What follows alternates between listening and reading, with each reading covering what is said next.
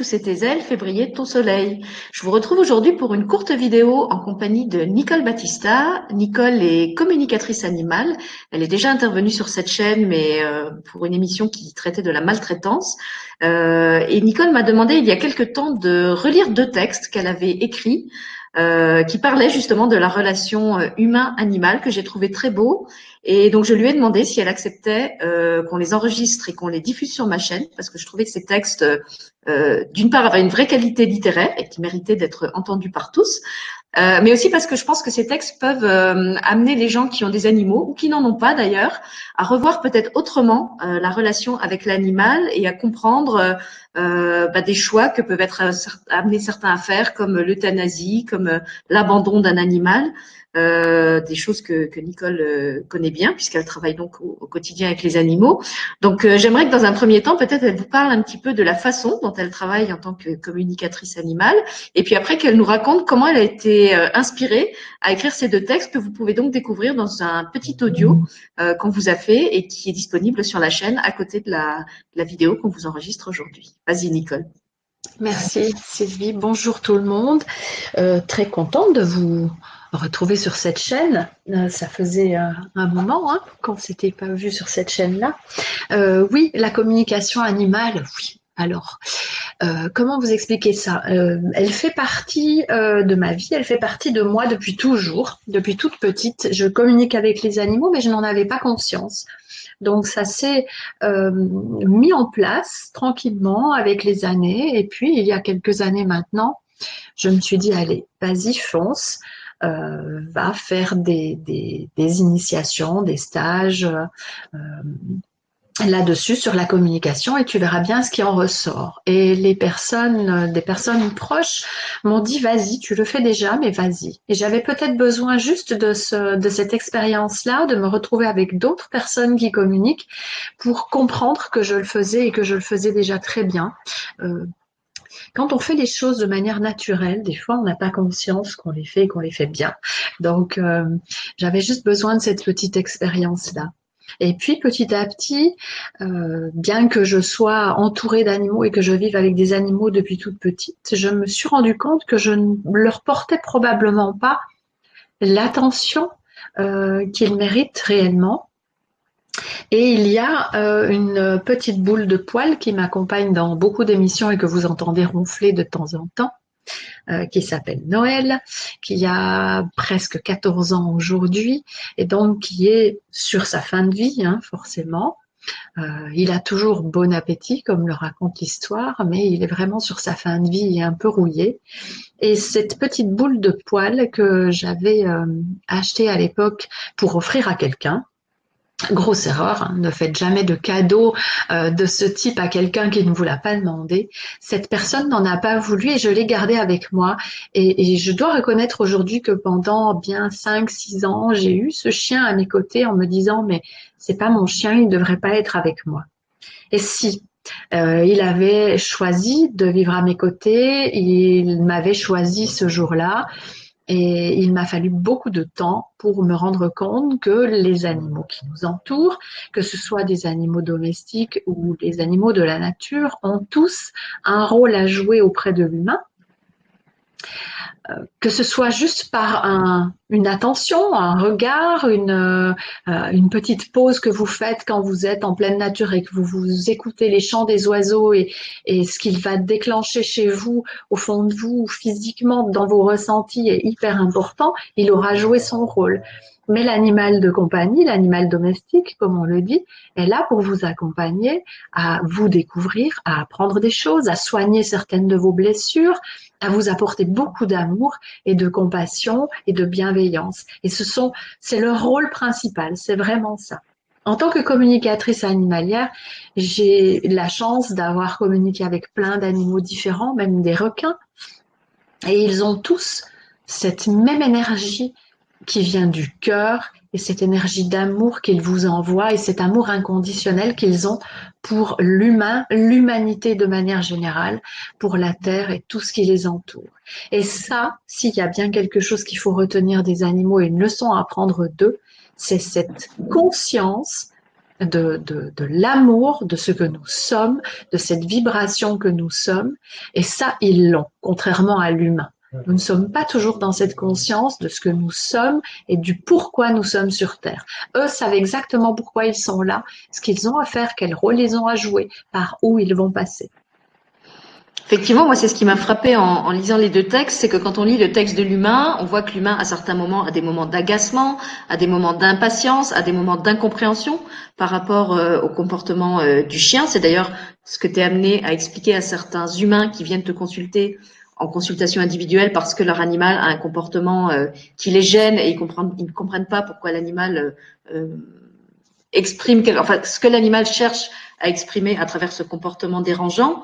Euh, et quand on lit la, version de la même situation euh, exprimée par le chien, puisqu'en fait les deux textes se répondent en miroir, hein, c'est la même euh, vie commune vue du point de vue de l'un, de l'humain, et vue du point de vue de l'autre, le chien. et en fait, dans le texte du chien, il y a que de l'amour. En fait, même quand l'humain euh, crie, même quand l'humain euh, est agacé, même quand l'humain le punit. En fait, le, ce que le chien redit pratiquement à chaque fin de phrase, c'est je l'aime, je l'aime, je l'aime. Alors qu'on voit que l'humain n'est pas dans la même conscience. Lui, il a des moments où franchement le chien l'enquiquine, euh, où il abîme des choses dans la maison, où il devient incontinent. Euh, et puis en même temps, il y a aussi cet amour, puisque à la fin, quand le chien euh, meurt, puisque ça se termine comme ça, et ben en fait, l'humain regrette la présence d'amour que le chien lui apportait et se rend compte à quel point ça, ça lui manque. Je trouve que c'est vraiment des textes très émouvants. Moi, j'étais vraiment touchée en les lisant au point que j'avais dit à Nicole, je ne veux pas lire le texte du chien parce que je pense que je vais pleurer. Euh, quand je l'ai lu la première fois, j'étais au bord des larmes. Et euh, voilà, je trouve que ce sont vraiment des textes euh, intéressants à, à lire et à écouter. Euh, prenez cinq minutes, c'est vraiment très très court. Euh, je pense que ça peut aider certains euh, humains euh, qui ont des animaux avec eux à comprendre que quand leur animal fait quelque chose qui les dérange et qui les agace, c'est vraiment pas pour les agacer, c'est parce que ben, le chien interprète la situation à travers son intelligence de chien et exprime les choses avec ces codes d'expression de chien, alors je dis de chien, mais ça peut être un, chat ou un autre animal, et c'est en ça que je trouve que le, travail de Nicole est, vraiment euh, important et essentiel, c'est qu'elle aide chacun à décoder, un peu comme pourrait le faire un médiateur conjugal, euh, pourquoi le, conjoint, en quelque sorte, euh, a ce comportement dérangeant, et elle les aide à, se reparler l'un l'autre, là où il pouvait y avoir finalement de l'incompréhension, de l'agacement, de la colère, etc. Oui, c'est exactement ça, c'est le plus gros de de cette fonction de communication animale, c'est vraiment d'arriver à, faire la personne à laquelle j'ai le plus de difficultés à faire comprendre les choses à chaque fois, c'est l'humain, c'est pas l'animal. Quand je passe un message à l'animal, il comprend. Il n'y a pas de souci. Il comprend. Après, il acte ou il acte pas. La plupart, ils me disent voilà ce qui se passe. Je me comporte comme ça où, j'ai peur euh, quand vous avez des chiens qui ont peur de plein de choses, euh, qui ont peur des hommes, qui ont peur de certaines choses, souvent ça ramène à une blessure de leur propre humain. Ça ramène toujours à une blessure de l'humain et à un comportement de l'humain. Et, et l'animal, bon là on parle d'un chien parce que le, les textes parlent de chien, mais c'est pareil avec tous les animaux de compagnie que vous pouvez avoir, a ce rôle à jouer de, guérir vos blessures et de vous montrer, un peu comme un enfant va le faire avec ses parents, c'est cet effet miroir. Regarde qui tu es. Je te montre qui tu es à travers moi. Ou alors, je te montre qui tu peux être à travers moi. Parce qu'il y a des personnes qui me disent, mais non, moi, je, je suis quelqu'un d'assez réservé, j'aime pas quand on me prend trop dans les bras, je me gêne, etc. Et il va avoir un chien ou un chat qui est hyper câlin, qui fonce et qui aime tout le monde. Et l'animal va lui montrer, regarde, tu vois, tu, tu crains rien, tu ne prends aucun risque et tu n'es pas en danger d'oser montrer l'amour que tu as aux gens qui t'entourent. Et ils vont des fois montrer totalement l'inverse ou alors ils vont se comporter en miroir. Ça va dépendre de la manière dont l'humain est apte à comprendre après les messages. Et puis, lorsque l'animal est missionné près de vous, pour, parce que là, je parle vraiment de mission au niveau des animaux, autant je vais parler de choix d'âme pour un, humain, que là, avec les animaux, je parle de mission. Lorsque cet animal a vécu son parcours avec vous et qu'il s'en va, si euh, le point pour lequel il était venu vous voir n'est pas réglé, il y a un autre animal qui prendra le relais et qui vous amènera peut-être par d'autres biais à cette compréhension-là. Euh, il y a aussi euh, beaucoup de, de, blessures et de choses beaucoup plus profondes qui peuvent ressortir dans les communications animales. Et il y a une chose par contre dont je suis certaine et que j'avertis systématiquement euh, la personne qui me consulte, c'est qu'une fois que votre animal vous a passé son message et qu'il vous met qu'il vous conseille, qu'il vous encourage à acter quelque chose ou à modifier quelque chose dans votre quotidien, euh, pour lui, c'est OK, le message est passé, il est temps de le faire. Si vous ne le faites pas, dans un laps de temps relativement court, il va amplifier son, comportement, son mauvais comportement à vos yeux. Il va l'amplifier parce que pour lui, attention, je t'ai dit ce qui se passait, je te l'ai déjà montré et je vais être là comme la personne qui va vous répéter. T'as pris rendez-vous, t'as pris rendez-vous, t'as pris rendez-vous. Vous savez, quand vous avez quelqu'un dans votre famille qui doit prendre un rendez-vous important et qui le fait pas, ça y est, t'as appelé, t'as pris rendez-vous. Et donc l'animal, va amplifier son comportement et, jusqu'à en devenir euh, agaçant encore plus en vous rappelant, ok, tu, tu as rencontré Nicole, là je parlais de Nicole puisque voilà, euh, tu as rencontré quelqu'un qui t'a passé mon message, tu attends quoi pour mettre les choses en place? Et vous avez des personnes, et j'ai rencontré des personnes euh, où ça leur a mis presque un an pour arriver à mettre les choses en place et qui me disent, oh, et, clairement, hein, je vais utiliser un mot peut-être grossi aux yeux de certains, et dernièrement m'a dit, tu sais comment tu m'as fait chier avec tes messages? Il m'a fallu beaucoup de temps pour que j'arrive à comprendre ce que tu me disais et que c'était ça. Et maintenant, ça va tout seul, quoi. Et de temps en temps, quand elle est persuadée d'avoir bien tout mis en place, il arrive un petit truc avec son chat, en l'occurrence c'est un chat, qui la ramène à l'ordre et qui lui dit, tu vois, tu pensais avoir tout réglé, c'est pas encore terminé.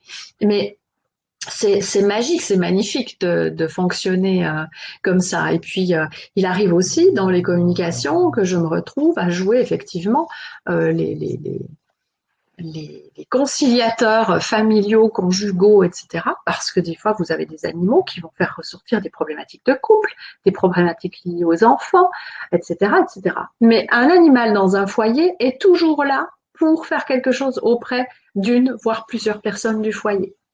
Et puis les fréquents aussi, et ça c'est plus visible chez les chats, euh, surtout quand les chats ont le droit de sortir, que lorsque leur mission est accomplie et qu'ils sont attendus ailleurs pour une autre mission, vous avez un chat qui tout d'un coup du jour au lendemain disparaît et a quitté votre foyer.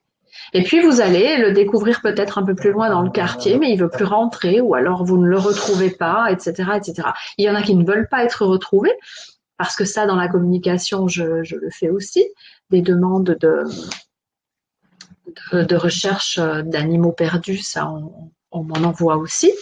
Euh, et il y a des animaux qui me disent, je ne veux pas qu'on puisse me localiser parce que j'ai autre chose à faire ailleurs. Et les chiens, ça peut arriver, mais ça veut dire que vous allez avoir un chien qui va adopter un comportement tel que vous n'arriverez plus à supporter la vie à ses côtés et vous allez soit le faire adopter par quelqu'un d'autre, le mettre en refuge, etc. Euh, j'en profite pour faire une petite parenthèse parce que j'ai beaucoup d'associations que je suis euh, via le net où je vois de, gros coups de gueule avec des gens qui disent c'est pas normal et puis on l'a placé et puis pourquoi vous avez pris un chien si c'est pour pas le garder, etc., etc. Si cet animal est voué à régler quelque chose et à œuvrer dans un autre foyer, comment voulez-vous qu'il puisse y aller si ça ne passe pas par cette phase d'abandon ou de j'en peux plus, je préfère le donner plutôt que de mal m'en occuper, etc. C'est obligé, il faut bien que cet animal puisse trouver un moyen d'aller dans cet autre foyer. Tout est juste. Euh, porter un jugement sur une personne qui a osé abandonner son chien devant une, une SPA euh, vous pouvez le faire, on est tous libres de faire ce que l'on veut, hein.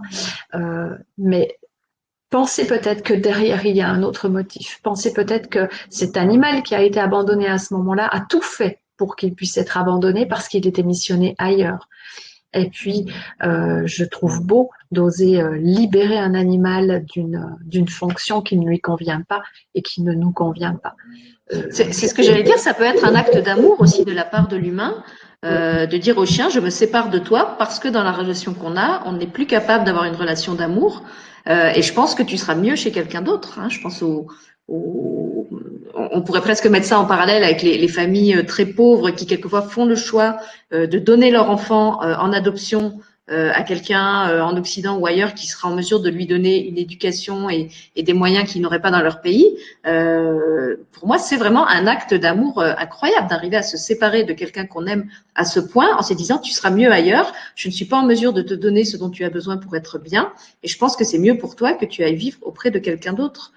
Euh, mais pour en revenir à la, question de l'abandon, je crois que tu voulais aussi parler justement, euh, et ton texte en parle d'ailleurs, de tous ces gens qui prennent un animal sans être vraiment conscients euh, de ce que ça implique derrière comme engagement, comme investissement au quotidien, et qui après, alors là, l'abandonnent pas par un acte d'amour, mais par, par lassitude, parce qu'en fait, ils n'ont pas suffisamment anticipé ce que ça allait représenter. Et c'est pour ça que je trouvais que le, le, le, texte de l'humain était, était, très parlant euh, parce qu'en fait on voit bien le, euh, un peu comme dans une histoire d'amour justement entre humains hein, au début cet engouement cet enthousiasme tout est rose je ne vois pas les défauts de l'autre j'adore tout ce qu'il fait. Et puis avec le temps euh, voilà et la routine ça commence à peser. À un moment ça devient franchement pénible.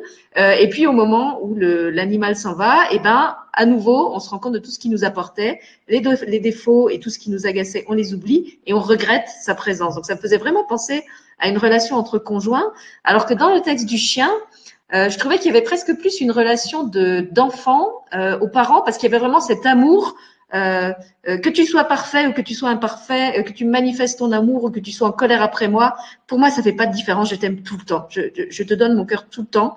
et je trouvais que c'était pas la même relation. Donc, je sais pas si tu veux réagir par rapport à tout ça.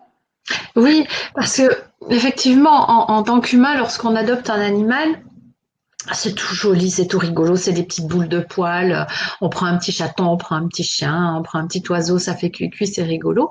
Et après, une fois qu'il commence à y avoir des poils de partout, des vomis, euh, des caca à côté de la litière, des pipis à côté de la litière, et on comprend pas, et puis on s'agace, et puis on va les dire... Frais aussi, hein. Pardon? Le texte en parle, les frais, les, frais de vétérinaire, les frais vétérinaires, etc.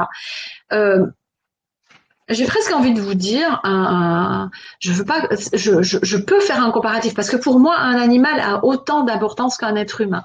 Euh, je, ne fais pas de différence entre les deux. Il est vrai qu'un enfant, vous allez avoir un enfant, un bébé, il y a les mauvaises nuits, etc., comme avec un animal lorsqu'il est petit. Et après, l'enfant grandit et puis vous allez avoir euh, un moment de calme, d'apaisement, et puis l'enfant se gère tout seul. L'animal, lui, il continuera à être dépendant de vous. Il a besoin de vous pour se nourrir. Il va continuer à perdre ses poils. Il va pas se raser le corps parce que ça dérange l'humain d'avoir des poils de partout. C'est comme ça. Ça fait partie du job on s'est engagé à aimer quelqu'un, que cette personne soit un verre boudon, euh, on l'aime. J'ai connu des êtres humains euh, où la, la, la, femme me disait ah, j'en peux plus, il est tellement poilu mon mari qu'à la salle de bain euh, je dois passer l'aspirateur tous les jours. Mais c'est réel en plus. Et donc il y a, y a, ce côté-là qui est très amusant, mais mais mais ça existe avec les animaux, le chat, le chien, etc. Les plumes, il y en a dans la maison. Donc c'est un travail supplémentaire auquel vous vous engagez euh, d'acter, que vous vous engagez d'acter. Et puis, euh, prendre un animal en se disant bah, c'est génial, je vais offrir un animal pour Noël à mes enfants parce qu'ils en demandent, ok. Mais par contre, faites-le à condition que vous soyez prêt à le sortir, à le nourrir, à le soigner, etc. Ne comptez pas sur vos enfants pour faire ça. Cet animal, il sera là pour vos enfants, pour lui apprendre l'amour, pour lui apprendre l'amour interespèce, le respect, etc. Euh, vous avez, et ça peut arriver, euh, euh, des enfants qui, petits, moi je l'ai vécu avec une de mes filles, elle m'a dit, maman, maman, c'est celui-là qu'il nous faut, c'est celui-là que je veux, je m'en occuperai. Elle s'en est occupée jusqu'à son dernier jour. Euh, lorsqu'elle a quitté la maison, elle a, son chien est parti avec elle. Quand il y avait des pipis, des cacas, c'est elle qui ramassait, c'est elle qui l'emmenait chez le vétérinaire. Elle avait, euh, elle avait 10 ans quand on a pris ce chien. Et du bout de ses dix ans, elle m'a dit si, si, si, je ramasserai, je nettoierai. On était parti pour choisir un petit chien. J'ai pas eu le coup de cœur pour ce chien-là, moi, mais c'était une évidence que ces deux-là se rencontrent. Et elles ont vécu cette histoire d'amour entre elles euh, jusqu'au bout. Et et ça, c'est juste magique quand on peut vivre ça et voir d'autres personnes autour de soi vivre ça. Mais n'oubliez pas que c'est un engagement sur du long terme. Vous en avez au moins pour une dizaine d'années. voire plus, selon la race de l'animal. Un chat, ça peut aller jusqu'à presque 20 ans, certains même plus. Donc, c'est pas rien. Euh, c'est même je dirais, un engagement plus fort presque que d'avoir un enfant où on sait qu'à un moment donné, cet enfant quittera le nid, c'est normal, il mènera sa propre vie et vous n'aurez en règle générale que des relations euh, agréables et amusantes entre parents et enfants, même si on est toujours là pour eux après. Mais les obligations ne sont pas les mêmes. Les frais vétérinaires, euh, il faut que cet animal puisse être euh, bien dans la maison, qu'il puisse avoir un endroit où dormir où il se sente à sa place vraiment, il faut que cet animal ait une place dans le foyer, etc. Prendre un animal pour le laisser H24 euh, dans le jardin ou, ce genre de choses, à quoi ça sert? Ça n'est pas un objet décoration que vous prenez. Dans ces cas-là, je vous dirais, ben, achetez-vous un magnifique euh, animal en résine comme ça se fait maintenant de, partout, des peluches vous pouvez même avoir une énorme girafe dans votre jardin si vous voulez, ou, ou alors une peluche avec laquelle vous allez dormir, etc. Mais n'oubliez pas que ce sont euh, des êtres vivants, que ce sont des êtres qui ont autant de besoin d'amour que vous et qui sont là pour vous donner que de l'amour. Ils sont là à votre service. Ils sont vraiment là à notre service, les animaux. Euh, on va les caresser quand on pense à les caresser. On va leur donner à manger. Forcément, ils ont des fois euh, leur petite horloge interne qui va venir vous réveiller le matin, etc. Mais ils sont pas différents de, de, vous. Ils ont le droit d'être malades. Ils ont le droit d'être pas bien. Forcément, un animal, s'il avait ce réflexe de se dire j'ai envie de vomir, je peux aller dans les toilettes, ouvrir la cuvette et y aller, il le fera. Mais c'est pas comme ça que ça fonctionne. Euh, voilà, après, il y a euh, les, petits désagréments qui vont arriver. Mais il faut vraiment être prêt à ça et se dire, je m'engage pour du long terme. Mais vous n'êtes pas à l'abri, ceci dit, comme je le disais tout à l'heure, d'avoir un animal avec lequel vous êtes prêt à vous engager pour du long terme et qui va quitter votre foyer parce que vous vous rendez compte qu'il n'est pas fait pour vivre chez vous, euh, que ce n'est pas là qu'il est heureux. Donc, il devait transiter par votre foyer pour pouvoir trouver son foyer euh, définitif. Souvent, ça c'est fréquent chez les chiens.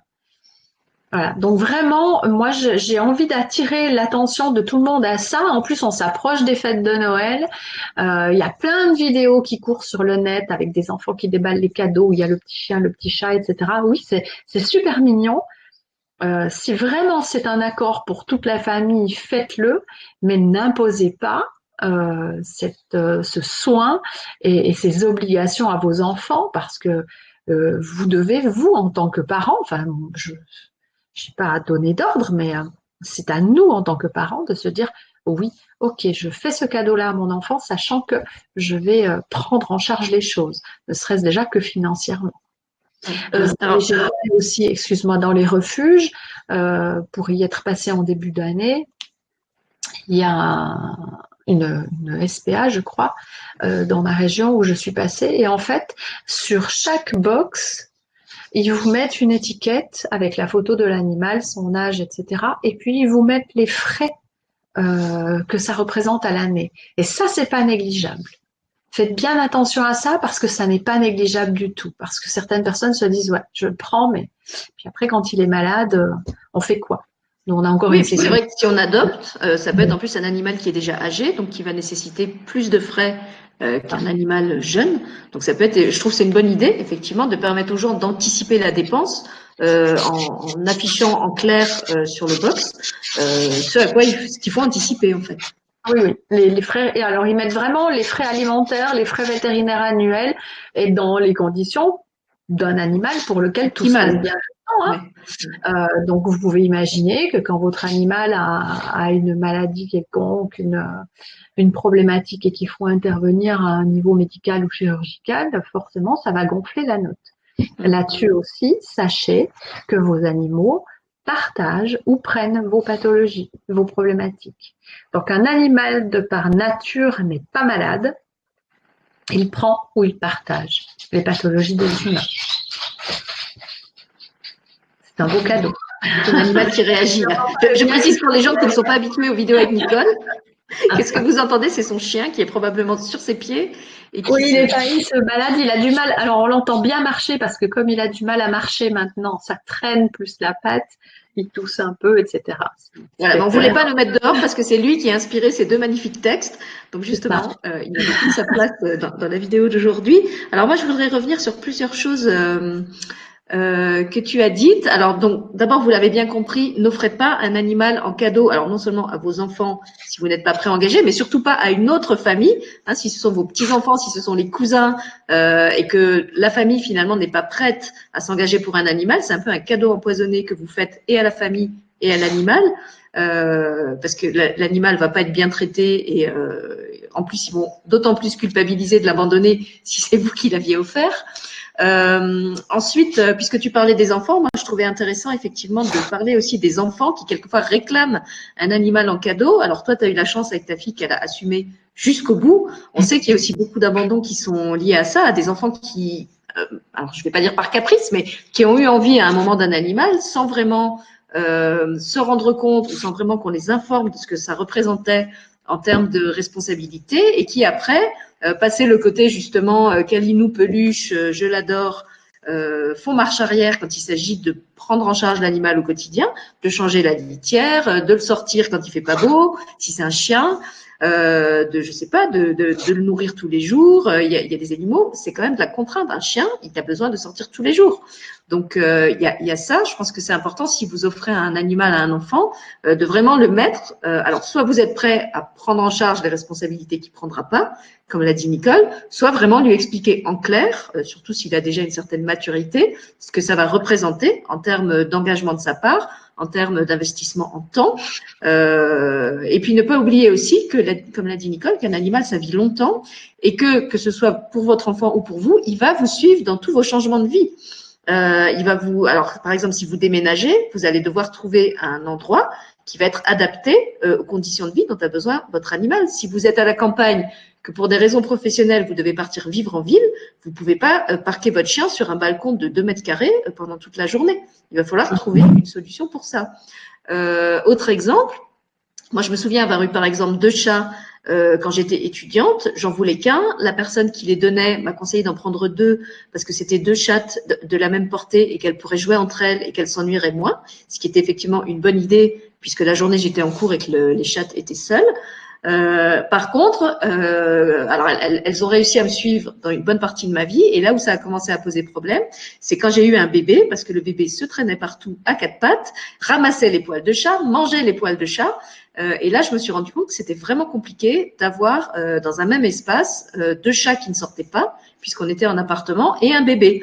Mmh. Donc Anticipez aussi ça. Hein, votre chat, peut-être vous allez l'acheter à votre enfant petit.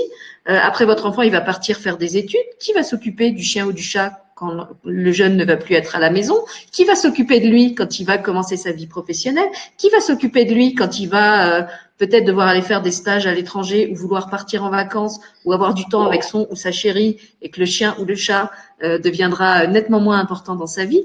Donc ça aussi, c'est vraiment important de le penser comme un engagement à long terme euh, et de, comme je disais, d'envisager euh, les, les, changements qu'il va peut-être y avoir dans votre vie ou dans celle du propriétaire du, du chien, chat ou autre animal, et de ce que ça peut générer comme conséquence pour sa vie ou pour la vôtre si c'est vous qui récupérez l'animal.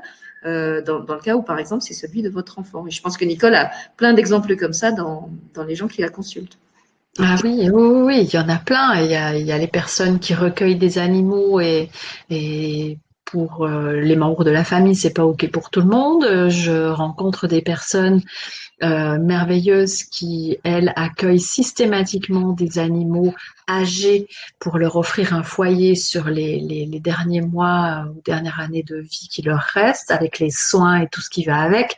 Il y a des, des, des choses magnifiques. Et puis, euh, il y a aussi des foyers dans lesquels je me rends compte en fait que les parents me disent ouais mais bon on a pris un chat ou on a pris un chien parce que notre enfant voulait mais il s'en occupe jamais, il nettoie pas la litière parce que c'est assez dégueulasse d'aller mettre euh, ses mains dans la litière et de sortir les caca et de changer tout ça, ça pue. Il y a un petit jeune qui m'a dit ça il y a pas longtemps que je connais. Et je lui ai dit mais tu peux pas changer, euh, t'occuper de la litière de temps en temps aussi pour aider un peu maman. Et il me dit ah non ça pue, moi je pas. non, mais, c'est, je trouve que c'est bien que tu parles de l'entourage parce qu'effectivement, alors si on transpose ça, par exemple, imaginons que dans un, une famille ou un couple, il y en a un qui a le cœur grand ouvert et qui décide d'accueillir tous les SDF qu'il y a dans son quartier. Alors, ok, lui, il a une, une intention très généreuse, mais est-ce que les autres membres de la famille sont d'accord avec ça? Votre espace de vie, vous le partagez aussi avec d'autres gens qui vont aussi devoir le partager avec euh, l'animal. Euh, donc, effectivement, je pense que c'est vraiment un choix à faire ensemble. Euh, si vous accueillez un animal, mais que votre conjoint ou, votre les personnes qui vivent avec vous sont contre et qu'elles ne veulent pas d'animal, bah, l'animal, il va, va générer des tensions aussi dans votre couple ou dans votre famille. Donc, il va aussi falloir faire face à ça. C'est ça. Et puis, euh, dans ces cas-là, si vous le faites quand même, posez-vous la question. Euh, à, quoi est-ce que cet acte m'amène? Est-ce que réellement euh, le point de vue de mon conjoint ou de ma conjointe ou de mes enfants m'importe? Qu'est-ce que ça déclenche chez moi? Pourquoi est-ce qu'il est si important d'accueillir cet animal au détriment du point de vue des personnes qui m'entourent? À quoi est-ce que ça m'amène? Est-ce qu'il y a quelque chose? Il y a de toute façon quelque chose à comprendre. Il y a peut-être quelque chose qui est euh, qui est terminé. Euh, là, on parle d'une histoire de couple. Il y a peut-être quelque chose qui est terminé, qui n'est pas euh, visible, et le fait d'accueillir cet animal va déclencher ou accélérer cette prise de conscience. Et on a le droit hein, de ne pas être d'accord de l'accueil d'un animal dans un foyer. Euh, pour moi, c'est aussi compliqué de se dire j'accueille ce chien ou ce chat ou cet oiseau et mon conjoint n'est pas d'accord euh, et je lui impose. C'est aussi difficile pour lui euh, ou, elle d'avoir cette, cette présence imposée à la maison que pour la personne qui souhaite accueillir, à qui on va dire non parce que moi je suis pas d'accord. Et pourquoi est-ce qu'il y en a un qui serait obligé de se sacrifier pour l'autre? Parce que là on peut parler de sacrifice. J'ai vraiment envie d'accueillir cet animal et toi tu n'en as vraiment pas envie. Qu'est-ce qu'on fait? Qu'est-ce qui se passe dans notre relation qui fait qu'on n'arrive pas à trouver un terrain d'entente? Et là, euh, bah là, ça peut déclencher plein d'autres choses. Dans ces, dans ces moments-là, ça m'arrive de me retrouver un peu conseillère conjugale hein, aussi, euh, parce qu'il y a des choses comme ça qui se, qui se déclenchent et des problématiques qui refont surface. Ça m'est arrivé récemment euh, à une personne où j'ai dit mais est-ce que tout va bien dans votre couple? Avant même de la rencontrer, juste avec ce qu'on s'est dit au téléphone, elle me dit oui oui oui tout va bien. Et arrivé le jour du rendez-vous, eh ben euh, elle m'a dit, je ne m'étais pas rendu compte que tout allait mal. Et c'est cet animal qui a déclenché le truc, en fait. Mm. voilà, donc ils ont vraiment, il y a vraiment un, motif, mais il est vrai que euh, de manière générale, dans un foyer, il faut que tout le monde soit d'accord. Quand je vous parlais de ma fille petite et, ce petit chien qu'on a adopté, euh, c'était ok pour moi euh, le fait qu'on adopte un petit chien, euh, par contre, j'étais pas, voilà, j'avais pas eu de coup de cœur pour ce chien-là au départ. Et puis euh, j'ai vu que c'était tellement évident pour elle. Et puis de toute façon, le choix c'était d'avoir un chien de petite taille et que ça s'est donné pour tout le monde. Et bien j'ai dit allez, on y va. Et euh, mais là, pareil, à cette époque-là, dans le foyer, moi, je voulais. On avait déjà un chien, mais un grand, et j'avais envie d'un plus petit chien dans le foyer. En plus, j'ai fait ça sur un coup de tête. Hein. Je me suis réveillée un matin en me disant ça y est, il nous faut un deuxième animal dans ce foyer. Mon mari de l'époque n'était pas d'accord avec cette idée-là et il a été clair et net. Ok, si vous allez chercher un chien, il s'est retrouvé face à trois filles et une femme qui lui tenait tête en disant oui, oui, on va aller chercher un autre animal. Il a dit ok, vous voulez aller en chercher un, mais moi je ne m'en occuperai pas. Il a le droit aussi, dans ces cas-là, de dire ok, ce compromis qu'on va passer, c'est ça, c'est tu le veux, on va l'accueillir, mais par contre, je ne m'en occuperai pas, je m'en décharge. Ça, c'est autorisé aussi, bien entendu. Hein. Ça peut être aussi euh, un compromis, par exemple, au niveau du partage de l'espace. Moi, je me souviens que quand j'ai emménagé avec mon, conjoint de l'époque, donc j'avais ces deux chats euh, depuis que j'étais jeune. Lui n'avait pas d'animal, il n'en voulait pas. Donc, en fait, on a trouvé un compromis en disant que les chats auraient accès à certaines pièces communes de la maison, mais que par exemple, il n'entrerait pas dans la chambre à coucher, il voulait pas avoir les chats sur le lit. Donc c'est vrai que pour les chats, ça a été difficile parce qu'elles avaient l'habitude de dormir avec moi, mais je comprenais qu'il ait cette demande. Et donc on a en fait euh, limité le périmètre. Hein. Les chats savaient qu'ils avaient accès à, certaines pièces et que dans d'autres pièces, ils n'avaient pas le droit d'entrer parce que bah, c'était des pièces euh, qui étaient réservées euh, euh, aux humains euh, et où ne, on voulait pas de poils, on voulait la, chambre du bébé, même chose, on voulait pas qu'il y ait des, poils dans la chambre du bébé. Euh, donc c'est aussi après un, un, compromis à trouver pour qu'effectivement il y ait un équilibre dans, dans votre maison, alors que ce soit dans le couple, que ce soit dans la famille, au niveau de la, de la gestion de l'espace. Et puis, euh, je puisque tu parlais du, du rôle euh, symbolique des, animaux auprès de nous, je voulais aussi parler euh, de l'incompréhension dont font souvent l'objet des personnes qui perdent un animal ou qui sont très attachées à un animal qu'elles peuvent traiter presque comme euh, leur enfant ou leur conjoint justement. Je pense en particulier à des personnes seules.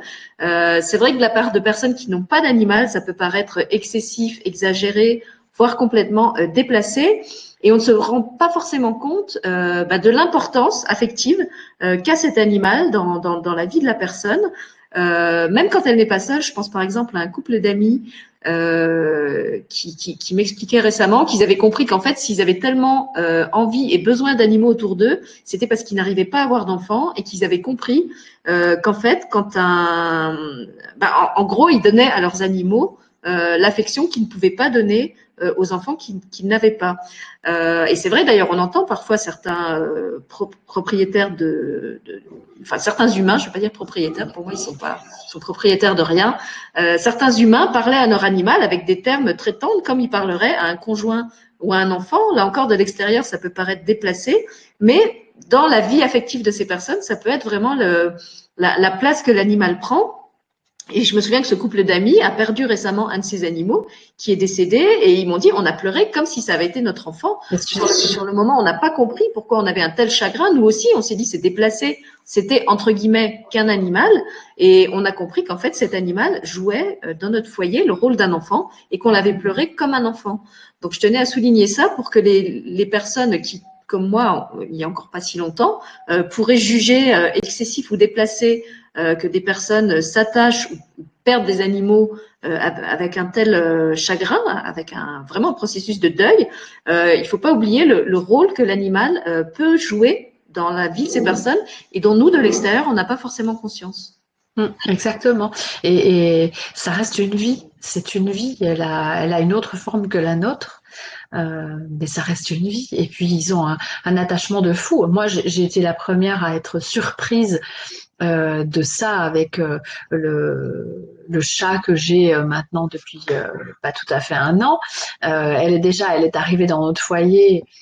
c'est une petite minette qu'on n'a presque pas pu toucher pendant deux mois parce qu'elle elle fuyait et donc elle m'a fait vivre pas mal de choses très personnelle. Elle m'a fait remonter certaines, certaines choses au niveau émotionnel qui étaient importantes de traiter à ce moment-là et je l'en, je remercie. Et puis depuis, c'est devenu un vrai pot de colle. J'en, parlais encore ce matin. Elle joue les pots de colle, elle vient, elle dort avec moi la nuit et tout. Et il y a un peu plus de deux mois, j'ai accueilli un nouveau chien dans le foyer. Et euh, comme euh, Madame euh, Taz euh, est chez elle ici en pays conquis, elle a eu du mal à accueillir euh, ce chien. Et pourtant, en tant que communicatrice animalière, je n'ai tenu compte de rien. Je n'ai même pas posé la question à mes animaux, à savoir s'ils étaient prêts à accueillir un autre animal. Je l'ai vraiment imposé au foyer, ce chien. Donc elle m'a bien montré euh, qu'il était arrivé là sans qu'on lui demande rien. Elle a protesté à sa manière. Et je me suis retrouvée euh, au bout du troisième jour euh, à pleurer parce que il pleuvait mais le point et que mon chat était dehors et qu'elle n'arrivait pas à rentrer parce qu'elle avait peur du chien. Et je me disais mais qu'est-ce que tu as fait? Et je m'en voulais d'avoir imposé ça finalement à tout le monde en me disant mais tu te rends compte ce que tu as fait? Euh, euh, elle va plus t'aimer, elle va penser que, que tu as pas tenu compte de quoi que ce soit, mais j'ai pleuré, mais comme un enfant. Euh, à l'idée que ce chat puisse être dehors alors qu'il pleuvait et que euh, si ça se trouve elle voudra plus jamais rentrer à la maison, etc., etc. Donc elle m'a fait comprendre pas mal de choses euh, sur ce que j'avais fait la manière dont je l'avais fait, forcément. Et encore aujourd'hui, elle en joue un peu. Mais maintenant, quand elle est dans la maison, elle vient chercher le chien, elle, euh, elle cherche euh, le jeu, il se regarde, et puis de temps en temps, elle va lui faire comprendre, oh, t'es chez moi là. Mais c'est assez amusant, mais elle revient, elle refait les pots de colle, elle redort, elle fait ses allers-retours la journée. Et lui s'est habitué à sa présence à elle aussi, puisqu'il n'avait jamais vécu avec des chats. Euh, c'est un chien qui a déjà 4 ans, mais, euh, mais, ça a été vraiment un apprentissage du vivre ensemble et ça a été une, une, tornade quand ce chien est arrivé dans le foyer il y a un peu plus de deux mois. Ça a été une grosse tornade qui arrivait dans ma vie, dans nos vies et, euh, et qui a apporté plein de, plein de réponses et d'informations à tout le monde. Donc, ils ont vraiment toujours un rôle à jouer. Moi, je, je sais que je ne peux pas vivre sans animaux mais je sais aussi quelles contraintes cela m'apporte euh, par moment. Et puis, euh, pareil, hein, je veux partir en week-end, en vacances, etc. C'est toute une organisation qu'il faut. Et après, euh, il n'y a pas de honte à, considérer ces animaux comme ses enfants. Moi, quand je parle à mes animaux, c'est maman s'en va, elle revient tout à l'heure. Je leur donne la petite friandise qui va bien avant de partir. Ils comprennent que je vais m'en aller. Et puis, euh, quand euh, je les mets en vacances pour les chiens chez d'autres amis, euh, tu vas aller chez Tata et tu vas aller chez Tonton. Et c'est comme ça que je leur parle. Mais les personnes qui m'entourent ont ce même fonctionnement aussi. Donc, ça passe très très bien. Sachant que toi, tu as des enfants, donc on peut pas dire que les, animaux sont enfants un, des enfants. Hein. tu, as des enfants de, de chair et d'os, tu as, trois filles, euh, et donc on peut pas dire que tu as pris des animaux justement parce que tu n'avais pas eu d'enfant. Absolument pas, Non, non. Et puis je vis avec des animaux autour de moi depuis euh, depuis toujours. Hein. Depuis toujours, je suis née. Il y avait des animaux dans le foyer. Il y en a toujours eu. Et c'est une présence qui m'est euh, qui m'est nécessaire. C'est vraiment euh, euh, l'animal est vraiment une énergie qui apporte euh, de l'amour, de la bienveillance, qui vous soulage de plein de choses. Observez pour ceux qui ont des chats, observez-les. Pour ceux qui ont des chats qui viennent ronronner, ils ont tendance à venir se coucher sur vous, sur la zone qui a besoin d'être d'être déchargé énergétiquement aussi. Hein. Vous avez mal au ventre, c'est pas rare que votre chat vienne se coucher sur votre ventre. Hein. Donc là aussi, je pensais à, ceux qui, comme Nicole, ont besoin d'avoir des animaux autour d'eux parce qu'ils ont grandi avec des animaux et que ça leur est nécessaire, comme elle le dit très bien. Euh, avant de vous mettre en couple, par exemple, ça peut être intéressant euh, de voir avec votre conjoint comment il se sent euh, par rapport à ça. Est-ce qu'il se sent de cohabiter avec un, voire plusieurs animaux Ou est-ce que peut-être c'est mieux que vous viviez votre couple chacun dans son espace, dans le respect de ses besoins à lui euh, ou si vous devez emménager dans un même espace, et ben comme, comme j'expliquais qu'on l'avait fait nous, comment l'espace peut être réparti de sorte que les besoins de chacun soient euh, respectés, parce qu'effectivement, autant ça peut être nécessaire pour vous d'être entouré d'animaux, autant euh, pour le conjoint ou pour l'enfant ou n'importe qui dans la famille, ça peut être nécessaire euh, d'avoir des moments où il n'y a pas l'animal. Donc c'est mmh. important aussi, je trouve, de, de poser ça. C'est vraiment comme une personne à part entière du foyer. Euh, avec qui tout le monde va devoir cohabiter et du coup il faut se, se poser la question. Et puis, euh, pour finir, moi, je voulais aussi qu'on parle, parce que ton, ton texte l'évoque, en plus de l'euthanasie. Euh, donc là aussi, on a bien comment l'euthanasie est vécue du point de vue de l'humain, euh, qui est un peu euh, résigné et triste hein, de, de, se dire euh, que voilà, il va falloir qu'il fasse piquer son chien, euh, et du point de vue du chien, qui a très bien compris en fait l'intention du maître. je pense que tu pourras nous dire d'ailleurs que même quand c'est pas verbalisé par le maître, l'animal de toute façon le sent.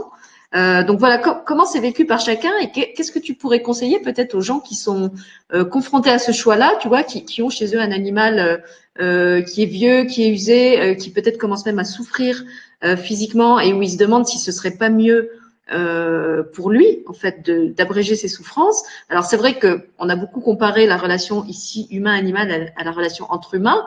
Euh, entre humains, c'est quelque chose qui n'est pas permis, en tout cas pas en France. On ne peut pas se poser ce, cette question de l'euthanasie. Dans le cas de l'animal, oui. Euh, donc comment est-ce qu'on peut adoucir en fait la situation pour l'un comme pour l'autre euh, Est-ce que ça passe par un dialogue? Est-ce que c'est important d'informer l'animal, par exemple, du fait qu'on va se séparer de lui? Qu'est-ce que, ton expérience te dit en la matière? Oui, alors à partir du moment, alors si vous avez l'occasion de passer par un communicateur, tant mieux, et comme ça, euh, l'intermédiaire, le, contact peut se faire et il pourra jouer l'intermédiaire entre vous et, votre animal. Ceci dit, euh, le conseil premier que je peux vous donner, c'est aller selon vos ressentis. Par contre, effectivement, euh, sachez que vos animaux vous comprennent et entendent et ressentent tout ce que vous ressentez. L'inverse, c'est pas toujours le cas. Et c'est pour ça que la communication ne passe pas entre l'humain et l'animal, parce que l'humain n'est pas réceptif à ce qu'envoie son, son animal. Euh, il y a des humains qui communiquent très bien avec leurs animaux en disant mais moi je sais que quand il a telle attitude, tel fonctionnement, tel truc, c'est ça. Et c'est une forme de communication. Il y a des ressentis physiques des fois qui se font, euh, qui, qui, qui, se, qui s'annoncent. Et, et dans le cas d'une euthanasie, lorsque votre vétérinaire vous dit oui, il souffre trop, c'est douloureux, etc., et que vous vous dites, ben, je vais l'aider, je vais, je vais lui abréger ses souffrances, euh, parlez à votre animal, demandez-lui de vous montrer ou de vous faire ressentir euh, ce, ce qu'il veut. Est-ce que tu veux que je t'aide à t'en aller ou pas? Est-ce que tu es en souffrance ou pas? Et posez-lui la question et demandez-lui de vous montrer des signes, parce qu'en principe, quand vous avez un animal qui est malade et qui est vieux, c'est que ça fait longtemps qu'il est avec vous et, vous le connaissez bien, et demandez-lui de vous faire ressentir ce, ce qu'il souhaite vraiment faire dans ses attitudes, Sachez aussi qu'un animal, euh, lorsqu'il est vraiment en souffrance et qu'il est prêt à partir, la première chose qu'il fait, c'est qu'il va moins s'alimenter, voire même arrêter de s'alimenter. Et ça, c'est un signe. Et puis, euh, si vous avez la possibilité de le soulager, de le laisser s'endormir tranquille à la maison parce que vous êtes prêt à ça, faites-le. Si pour vous, c'est trop difficile de voir votre animal s'en aller à domicile, alors il n'y a pas de honte et il n'y a pas à se sentir coupable de l'emmener chez le vétérinaire pour qu'il l'aide à partir parce que de toute façon, quoi que vous fassiez, c'est fait selon la volonté de votre animal et la vôtre, de manière inconsciente, bien entendu un animal qui finit euthanasié, c'est qu'il a choisi de finir euthanasié. Euh, un animal qui s'endort dans son foyer, c'est qu'il a choisi de s'endormir comme ça. Le chat qui s'en va, qui se cache et qui disparaît et qui va se cacher pour mourir, c'est qu'il a choisi de le faire comme ça, etc.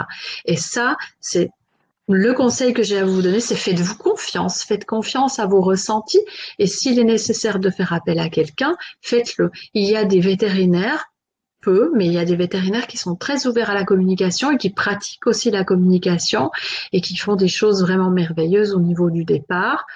Pareil, une fois que vous arrivez chez le vétérinaire, vous pouvez des fois rester avec votre animal et l'accompagner lorsqu'il s'endort. Euh, ça se passe souvent en, par deux injections. Il y a une première injection qui fait dormir l'animal et après ils vont lui faire l'injection qui va lui arrêter le cœur. Vous pouvez très bien rester avec lui pendant qu'il s'endort. Dites-lui tout ce que vous avez besoin de lui dire, laissez parler votre cœur, il n'y a pas de tabou pour l'animal, et puis ressentez-le. Et puis s'il y a un point qui est hyper parlant chez les animaux comme chez les humains, c'est bien son regard et ses yeux, puisque les yeux sont le miroir de l'âme. Euh, il paraît apparemment que nous ne changeons jamais nos yeux, euh, même si quand on revient, les yeux restent les mêmes. Et s'il y a bien quelque chose qui peut faire passer, c'est dans son regard. Donc, euh, soyez vraiment euh, à l'écoute de manière physique et, selon vos ressentis et votre émotionnel, soyez à l'écoute de votre animal et vous verrez que vous ferez toujours ce qu'il y a de mieux pour lui. Euh, une question très prosaïque qui me vient dans le cadre d'une euthanasie. Qu'est-ce que devient le corps de l'animal? Parce que dans, dans, le cas d'un humain, on le sait. Euh, Est-ce que c'est le vétérinaire qui garde le corps? Est-ce que vous, on peut demander à récupérer le corps pour euh, l'enterrer, par exemple, si on a un jardin? Si on vit en ville, par exemple, et qu'on n'a pas de quoi faire de ce corps, qu'est-ce qui devient? Alors, il y a des cimetières pour animaux qui existent si vous voulez récupérer le corps de votre animal et le mettre au cimetière, c'est possible. Vous pouvez euh, aussi le laisser chez le vétérinaire et dans ces cas-là, il part, il sera incinéré. Et puis, il y a une sorte de, de fosse commune. Si vous ne récupérez pas les cendres, vous pouvez récupérer les cendres de votre animal et puis les garder chez vous ou aller les, les, répartir en pleine nature, même si la loi interdit ce genre de choses on sait que ça se fait, ou les enterrer dans votre jardin, etc. Euh, enterrer votre animal dans le jardin, vous pouvez le faire, il y en a qui le font. Maintenant, je sais qu'il y a toute une procédure d'accompagnement de produits à mettre avec, etc. Mais, vous êtes libre de récupérer, bien entendu, le corps de votre animal. Euh, je connais quelqu'un qui a récupéré le corps de son chien, qu'il a gardé avec lui euh, deux jours, je crois, et qui après l'a ramené chez le vétérinaire pour l'incinération. Euh, vous êtes vraiment libre de ça. Soit vous laissez votre animal chez le vétérinaire, il se charge de tout et, et vous récupérez rien. Si vous voulez récupérer ses cendres ou même son corps, vous avez le droit. Je, je, pense à quelque chose aussi, si ce sont des gens qui ont des animaux très gros, genre euh, ils ont un cheval, euh, ils ont des vaches, euh, le cheval ou la vache décède, là j'imagine que c'est le vétérinaire qui se déplace, c'est pas eux qui vont... Oui, les soins de ces gros animaux se font toujours à domicile. D'accord. Et alors là, pareil, qu'est-ce que devient le corps? Parce qu'il faut, pouvoir l'emmener. Après, je suppose, alors je, n'ai pas assisté à ça, mais je suppose qu'ils sont suffisamment équipés pour transporter le corps pour l'incinération. Mais là aussi, après, à partir du moment où, où vous voulez récupérer les cendres, c'est faisable. Après, c'est clair qu'un cheval, euh, c'est un peu plus compliqué. Bah, tu l'enterres pas dans le jardin, quoi. C'est difficile. Déjà, il vit pas dans Il faut un grand jardin et une bonne peine. Mais euh, oui, alors après, on, en rigole, hein, excusez-nous, c'est pas parce qu'on rigole sur ces choses-là que, que ça n'est pas sérieux. Il y a la tristesse, ok, mais c'est vrai que ça ne s'arrête pas là, pour moi en tout cas, donc euh, ça n'est pas quelque chose de, de ça n'est pas un drame. Voilà, ça fait partie de la vie, hein, le départ euh, d'un animal fait partie de la vie. Au même titre où on vient au monde, on sait qu'on va repartir, et, si vous arrivez à intégrer ça dans votre fonctionnement euh, quotidien, sans forcément partir dans un domaine très spirituel. Hein, mais si vous arrivez à intégrer ça dans votre quotidien, vous dire bah oui, je suis venu au monde et je repartirai, et l'intégrer aussi auprès de vos enfants, euh, c'est très très bien. Et puis ça va leur enlever et vous enlever beaucoup beaucoup de peur et de, problématiques euh, durant toute votre votre vie. Mais euh, oui, il est autorisé de récupérer les cendres ou le corps de son animal. D'accord. Alors après, effectivement, qu'ils reviennent ou pas, ça c'est une, question de croyance. Tout le monde ne croit pas euh, aux mêmes choses. C'est vrai que c'est plus facile en termes de deuil pour ceux qui croient que ça ne s'arrête pas là, parce qu'effectivement, il y a un après. il y a un après la, le partage, la, vie commune physique avec l'animal. Euh, pour ceux qui ne croient pas à ça, bah, c'est plus difficile parce qu'effectivement, pour eux, tout s'arrête là.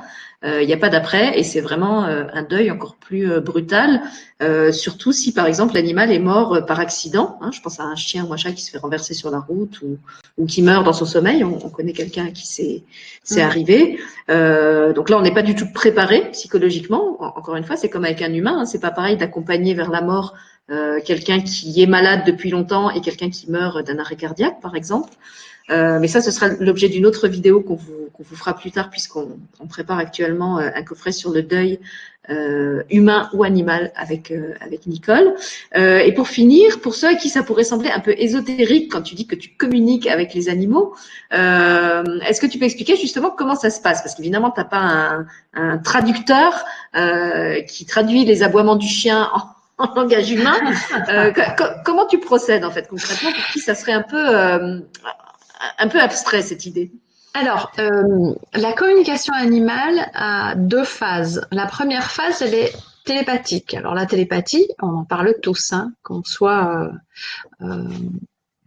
qu'on ait des croyances ou non, la télépathie, c'est vraiment un mode de communication que nous avons tous. Nous l'avons tous à la naissance et c'est comme ça que nous fonctionnons jusqu'à ce que nous nous mettions à parler et que nous mettions de côté ce mode de langage pour le remplacer par la parole. Ça veut dire, excuse-moi, que l'animal te parle, tu, l'entends te parler à l'intérieur, comme si tu avais une voix intérieure qui te parle. Oui, c'est ça. et il te parle avec ta voix ou tu l'entends avec euh, une tonalité particulière qui te fait reconnaître que c'est l'animal qui parle? C'est différent, c'est une autre voix. Euh, alors je vais pas dire que c'est une petite voix dans ma tête, hein, c'est pas c'est pas ça, mais c'est ça et c'est pas ça. En fait, euh, on se connecte à l'animal toujours avec l'énergie du cœur, puisque on va déconnecter son, son système euh, mental entre guillemets, puisqu'on utilise le mental quand même pour tout ça. Il est important ce cerveau en plus, et donc on se connecte par une forme de pensée. Euh, euh, je vais vous donner un exemple de télépathie qu'on a tous vécu et que l'on vit tous euh, de manière générale. Quand vous recevez un coup de fil et que vous dites ah, Je pensais justement à toi, je voulais t'appeler ». C'est un, un, un, exemple type de la télépathie, le fait de penser à la personne, d'être en pensée avec cette personne et de lui envoyer un message du il faut que je t'appelle, va déclencher chez l'autre le même message en se disant et si je l'appelais? Et, vous vous dites ah bah ouais bah je pensais justement à toi. Il y a des personnes qui trouvent ça ridicule. Moi, un jour, on m'a dit, mais arrête de dire toujours, je pensais justement à toi. Mais c'est vrai que ça m'arrive instantanément, bon après je parle pas d'un coup de fil d'une personne que je connais pas, mais avec les personnes que je connais bien, les membres de ma famille ou même d'autres personnes, j'ai une pensée pour cette personne-là dans la journée en me disant il faut que je l'appelle ou il faut que je m'occupe de ceci, de cela, et cette personne-là m'appelle. Donc c'est une forme de communication que nous avons tous de manière naturelle et tous les bébés, tous les enfants communiquent avec leurs parents euh, de cette méthode-là. J'allais le dire d'ailleurs, un autre exemple qu'on connaît souvent en tant que parent, alors, je sais pas si les papas le ressentent parce que je suis pas dans la peau d'un papa, mais en tout cas, en tant que maman, euh, ça arrive souvent que dans la journée, on ressente des choses. Alors, je sais pas si notre enfant vit euh, une tristesse ou une colère à l'école, s'il passe une mauvaise journée, s'il est anxieux. On, on, ressent dans notre corps des, des, choses qui se passent et quand l'enfant rentre le soir et qu'il nous raconte sa journée, on se rend compte qu'on l'a ressenti à peu près au moment où il vivait ça lui-même, sans en être informé euh, par un coup de fil ou quoi que ce euh, soit. Comme, comme euh, des parents qui vont se réveiller au milieu de la nuit alors que leur bébé ne pleure pas encore, mais on sait qu'il est réveillé, on sait qu'il va m'appeler pour manger, etc. Et ça, c'est c'est la télépathie. Et c'est ce mode de communication que j'utilise euh, lorsque je communique avec les animaux. Et c'est le, premier mode de communication. Et ça, ça va me servir à obtenir de l'animal euh, comment vas-tu? Est-ce que tout va bien pour toi? Est-ce que ta couche est au bon endroit? Est-ce que tu aimes ta nourriture? Est-ce que tu as besoin de quelque chose? Est-ce que tu as mal quelque part? Et j'aimerais vraiment, ça serait chouette qu'on arrive en tant que communicateur à à avoir de, de, de, meilleurs contacts avec le monde médical euh, vétérinaire parce que ça nous permettrait euh, d'être consultés, mais même à titre bénévole, quoi. Je me dis ça. Si un de mes vétérinaires me disait un jour, Nicole, venez parce que j'ai une problématique avec tel, animal, je suis persuadée de ceci, de cela, mais je ne comprends pas pourquoi il souffre encore, et qu'on me dise, bah, pouvez-vous lui poser la question, mais ça serait un pur bonheur pour moi de pouvoir le faire. Et Alors ça, arrive, je, me permets d'interrompre pour souligner que ça arrive, je me souviens d'une émission que j'ai faite avec Caroline et Marie-Christine Olodenko, euh, qui sont deux sœurs qui travaillent euh, en binôme, Caroline est vétérinaire, euh, Marie-Christine est communicatrice animalière, et effectivement, souvent, elles travaillent en équipe, euh, auprès des animaux pour avoir justement les deux, les deux approches, l'approche très scientifique et l'approche plus intuitive. C'est ça. Et c'est vraiment, on, on, ne remplace pas. Moi, j'ai eu des conversations avec mes vétérinaires là-dessus, et je leur ai bien dit, on ne remplace pas. Euh, je, je, ne serai jamais vétérinaire et je n'ai pas l'intention de l'être. Je ne vous remplace pas, mais on peut être complémentaire. Et euh, donc ça, c'est le premier mode de, de, de communication, c'est la télépathie, et c'est vraiment ce qui va nous servir au bien-être de l'animal de manière générale. Et puis c'est ce qui peut aussi nous permettre de le localiser quand l'animal s'est perdu et qui peut vous montrer euh, là où il est, dans quel décor il est, etc. Alors l'animal va envoyer des sons euh, qu'on peut interpréter comme des mots, et c'est pour ça que c'est une voix sans, sans en être une. En fait, c'est vraiment un décodage que fait le cerveau pour mettre des mots sur euh, les ressentis et les images, beaucoup d'images que l'animal va vous envoyer. Et c'est comme ça que vous traduisez euh, ce qu'il vous montre. Mais c'est souvent, en tout cas pour ma part, euh, c'est majoritairement des images et des endroits où l'animal va m'emmener, me montrer certaines choses. Et puis après, excuse-moi, quand il te montre, est-ce qu'il te montre avec son regard à lui? Euh, ou avec ton regard d'humain C'est-à-dire que est-ce que tu vois en noir et blanc? Est-ce que tu vois à travers ses perceptions à lui? Ou est-ce qu'en fait tu vois euh, comme s'il te montrait le paysage comme toi tu le vois en tant qu'humain? Alors ça dépend. Il y a des fois où euh, je vois le, paysage, euh, des fois où c'est très, ça reste très flou et je comprends parce que c'est les ressentis qui sont interprétés. Et il y a des fois où les images sont très nettes. Euh, ça va dépendre de, de, de, de l'animal et de, de, la communication, de la manière dont elle s'enclenche. Après, je vais au-delà euh, de la communication télépathique avec les animaux, puisque je fais ce que j'appelle une communication d'âme à âme. Euh, et dans ces cas-là, l'animal va pouvoir m'amener à, c'est là où il va m'amener à des problématiques ou des souffrances de son humain qui peuvent dater de, de son enfance et euh, ça m'est arrivé encore la semaine dernière où la dame me dit mais comment ça se fait euh, que j'arrive à, me retrouver dans un souvenir d'enfance avec un chat qui est avec moi depuis même pas six mois? Euh, oui, parce qu'il sait et il va vous emmener à ces choses-là. Ils, ils arrivent vraiment les animaux avec une conscience, ils savent d'où ils viennent, ils savent pourquoi ils sont là etc. Ça, je pense que ça pourra faire l'objet d'une autre vidéo, hein, parce qu'il y, a, y a ce débat, les animaux ont-ils une âme? Pendant longtemps, on a cru que les animaux n'avaient pas d'âme. Les animaux ont-ils une conscience? Et si oui, quelle conscience? L'homme est-il supérieur à l'animal? On a longtemps justifié que l'homme serait supérieur à l'animal parce que lui a une conscience, parce que lui a un langage et parce que lui aurait une âme dont les animaux seraient dépourvus. Alors, je pense qu'on pourra refaire une autre vidéo là-dessus pour pas rallonger celle-ci. Mais c'est important en tout cas de souligner que toi, dans ton expérience, les animaux ont bien une âme. Ah oui, oui, oui, oui.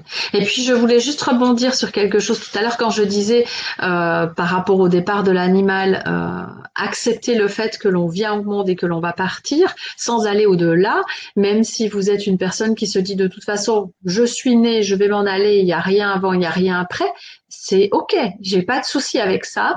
Euh, simplement, quand je vous dis faites ça et puis arrivez à comprendre et à accepter ça le plus vite possible et puis à le faire accepter à vos enfants, c'est parce que euh, nous avons tendance, un peu moins maintenant, euh, mais nos parents, la génération de nos parents et même ma génération a eu tendance à cacher euh, le fait qu'un jour on peut mourir et, euh, et que l'on parle de ciel ou pas de ciel, on a cette tendance à dire bah, il est parti au ciel. Après, on part où on veut, ça m'est complètement égal. Mais par contre, c'est important d'accepter le fait que oui, à partir du moment où il y a vie, il y a mort et que ça fait partie du jeu, quoi. Et, c'est parce que ça va alléger beaucoup de choses, que l'on croit un après ou pas. Donc euh, c'est pareil avec l'animal. Vous savez que vous prenez un animal, il est petit, il est bébé, c'est un petit chaton, il est tout mignon, mais vous savez aussi qu'un jour il va vous quitter ou que vous pouvez partir avant lui. Hein. Ça aussi c'est à réfléchir. Hein. Suivant l'âge que vous avez quand vous adoptez un animal, euh, qu'est-ce que je fais? L'animal est jeune, euh, je suis une personne qui a déjà plus de 70 ans. un chat, ça vit plus de 20 ans, s'il vit bien et, et en pleine santé. Est-ce que je m'organise? Est-ce que j'ai quelqu'un qui prendra le relais? C'est important d'y penser. C'est important aussi de prendre un animal par rapport à ce qu'on est capable de lui offrir. Est-ce que je pourrais continuer à sortir avec lui? Est-ce que je prends plutôt un petit chien parce qu'il aura moins besoin de balade qu'un gros chien? Est-ce que je suis apte à le tenir en laisse encore longtemps, etc. Ça, ce sont vraiment des choses qu'il faut prendre en compte au moment de l'adoption d'un animal. Merci Nicole. écoute, je pense qu'on a évoqué beaucoup de choses, beaucoup plus finalement que ce que ce qu'on pensait faire euh, en, en, parlant juste des deux textes. Ils nous ont vraiment inspirés. Donc on espère euh, peut-être avoir euh, fait évoluer votre regard sur l'animal, le rôle de l'animal auprès de l'humain, leur, leur, leur, relation.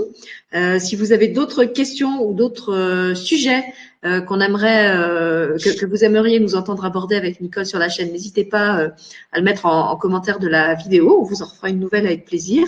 En attendant, on va vous laisser avec celle-là. On vous laisse donc découvrir les deux petits textes de Nicole dans l'autre vidéo que je vais poster en même temps que celle-ci.